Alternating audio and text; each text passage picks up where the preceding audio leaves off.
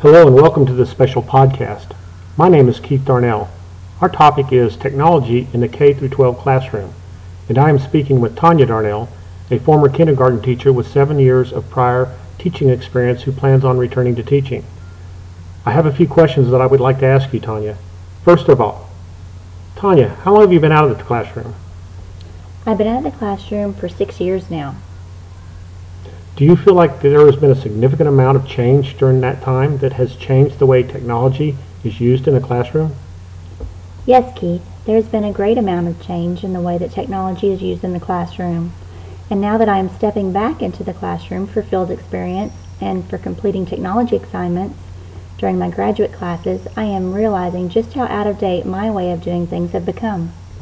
Can you give us some specific examples of what type of changes you are seeing in the typical classroom today for early elementary school students?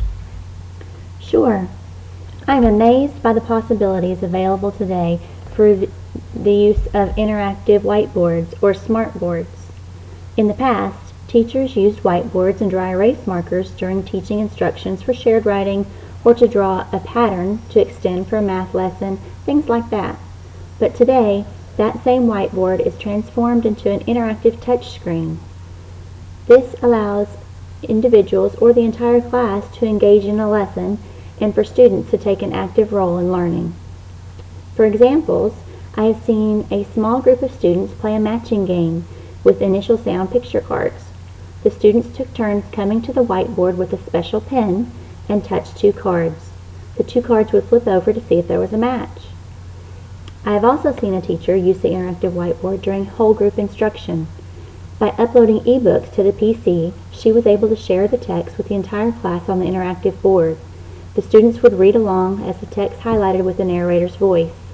She was able to stop and incorporate many teachable moments such as good reading strategies during this group time. That is amazing. Is there anything else? Another way that technology has changed greatly in the elementary classroom is through its use of class stations. My last year of teaching, I was excited to have um, three computers in my classroom for students to be able to use on their educational software. This would allow students one at a time to rotate through the computer stations and play a game that had been installed from the CD. In today's classroom, it's not uncommon to see up to five or six computers for students to use throughout the day. Software is much easier accessible, including downloads.